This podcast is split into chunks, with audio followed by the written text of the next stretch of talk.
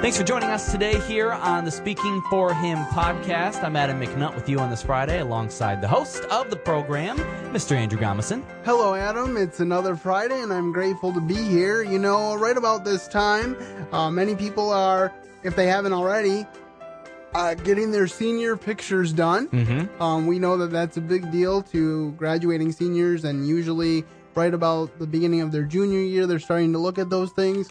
And I have with us in the studio someone who may just be able to help you with that, among other things.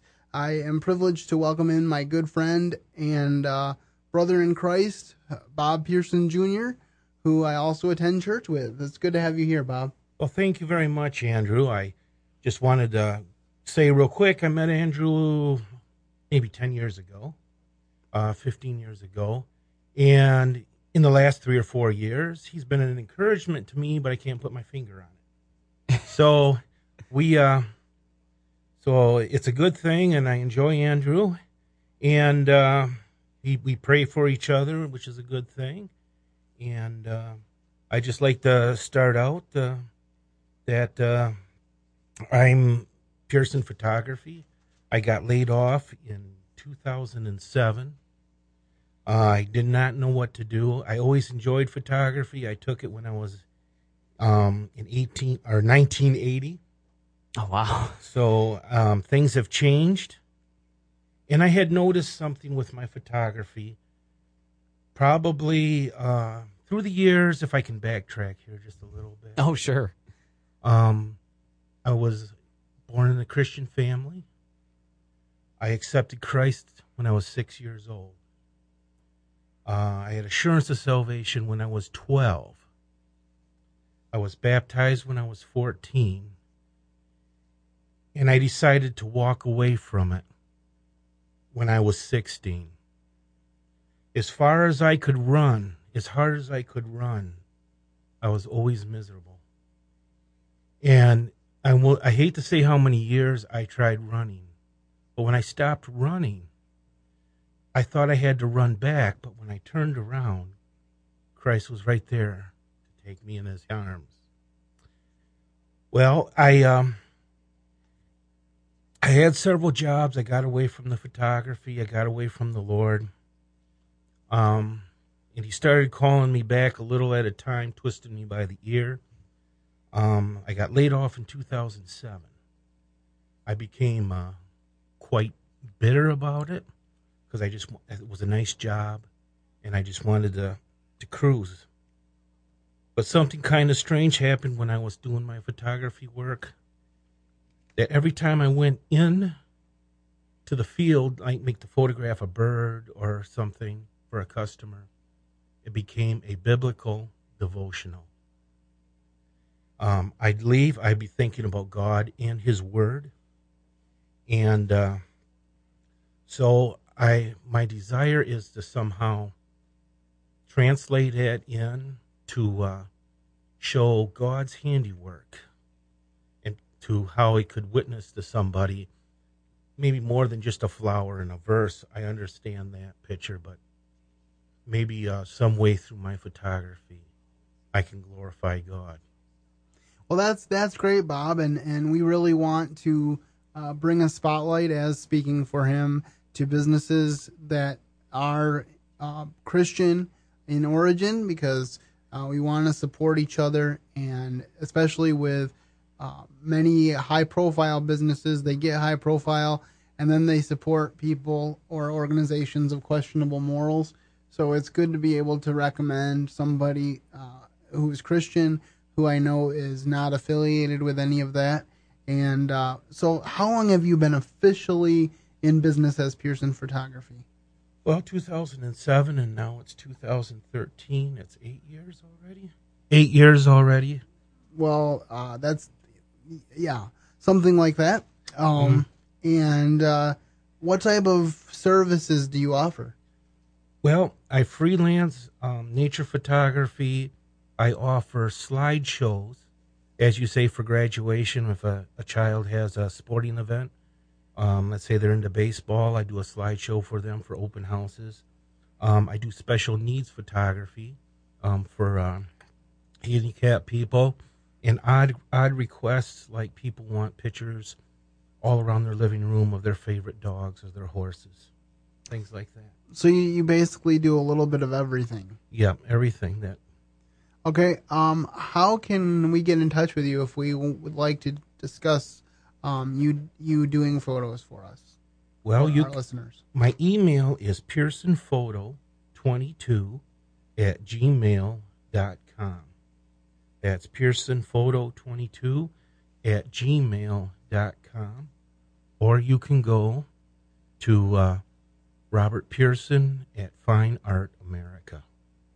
Okay, and you have a Facebook page. Is that correct? Yes, I do. That's Robert Pearson, just plain Robert Pearson. So we gotta go, gotta go over and like you. Yeah. Okay. And then, but you have a Pearson photography page as well. Yes, I have. I have several different bracketed groups. I have a high school I'm working for right now, and then I have uh, just uh, general pictures of ducks and uh, and uh, flowers and nature and things for customers to pick up. But yeah, if you if you get in on Facebook and you find Robert on Facebook, you'll be able to see some samples of his work, and then he'll be able to let you know how more specifically he can help you if you contact him. Now, um, one of the things I wanted to talk to you about when I first approached you about this interview was you witnessed something pretty amazing at a sporting event at which you were taking pictures in December. Um, without going into too much detail, perhaps, but just give us a little bit of a synopsis of what happened that night and why it was so meaningful to you. Well, if you could picture, it's almost Christmas vacation for the kids. I'm taking pictures of basketball under the basket. Three minutes or so left in the game, or in the first half. Mm-hmm. And I seen this done on you, YouTube as a joke. But I had maybe 100 to 150 students break out into Oh Holy Night in perfect pitch, perfect harmony. As I put the camera, I couldn't hold back the tears. The basketball players, they stopped. The man with the ball just dribbled. The referees went limp. The coaches went limp. I, I looked down kind of in embarrassment to wipe my tears, and I look, and there's people weeping. And it was like the Holy Spirit came upon that gym for a minute and a half and was going to state the fact that the Lord Jesus Christ was born here on earth and nobody was going to forget it. And as quick as it left, or came, it was gone. And it was an amazing. It was Wow. amazing. And that was right there during the game, right in the gymnasium. the game, right during the uh, gymnasium, right during the game, and uh, they started weaving back and forth, and they sang it. You know, now only only God can put 120 voices together to sound the way they did. It was it, it just. I was I was gasping for breath almost. That's that's so cool. It is. I mean, I was I was blown away um, by the story, and every once in a while, God will do that. He will um, show you what you should have known all along, which is that He's here, He's active, and He is waiting to work. Um, and I think, uh, you know, He's not going to be silent. I, I, I think of um, the the story that Jesus said when he went into Israel, when he went into Jerusalem on a donkey um, for his triumphal entry. He said, If the people don't praise me, even the stones can cry out. And one way or another, uh, God is going to be glorified. Uh, I think of uh, uh, within the last few months, right around Easter time this year, um, Roma Downey and Mark Burnett did a mini series of the Bible on the History Channel, and that show, um, despite um, certain issues that certain people may have with it, it shared the gospel straight out of John chapter 3 that in order to be saved, you must be born again, not of water, but of the Spirit of God. And it's just Amen. amazing that that can be a national televised TV show and God can be brought honor. And it's just amazing that God is not dead, He's alive. And so I thank you for sharing that uh, story with us, Bob. Do you have any questions, Adam? Yeah, you know, I always like to know what people's like favorite Bible verses are. You can always Okay. tell where you know someone is like in their life and the motivation where they're coming from with that favorite Bible verse. Do you have one that you would like to share with us today? But God demonstrates his own love toward us, and while we were yet sinners, Christ died for us. Romans 5 8. Um, I was I was blessed enough to be in a Christian family who put God before me when I was young. But uh, they had to keep putting it before me Mhm. until I understood my condition. Um, and God did all this for me. Um, I didn't want Him to, but I'm so glad He did now. That's awesome. And you know, that that's such a great verse too because I mean, if you if you really want to get in and know the depth of the love that God has for us, that verse right there, that that says it all. Right there out of Romans. Absolutely. It can't get any clearer than that. So, my final challenge to you, my listener, today is what have you done with Jesus Christ? Uh, Bob talked about how he did some running and he regrets it today.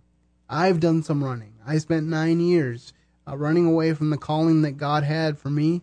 And the one thing that I realized as I gone through this is that the minute you open your mouth to argue with God, um, you already lost because he has the answers before you even form the question. So I would encourage you to this weekend to rededicate yourself to the Lord. If you've strayed, he's waiting. As Bob said, just turn around and he'll be there. Um, and with that, I just want to say to you, uh, have a great weekend and uh, embrace life because Jesus said he's come to give it to you more abundantly. And as always, keep serving the best of masters.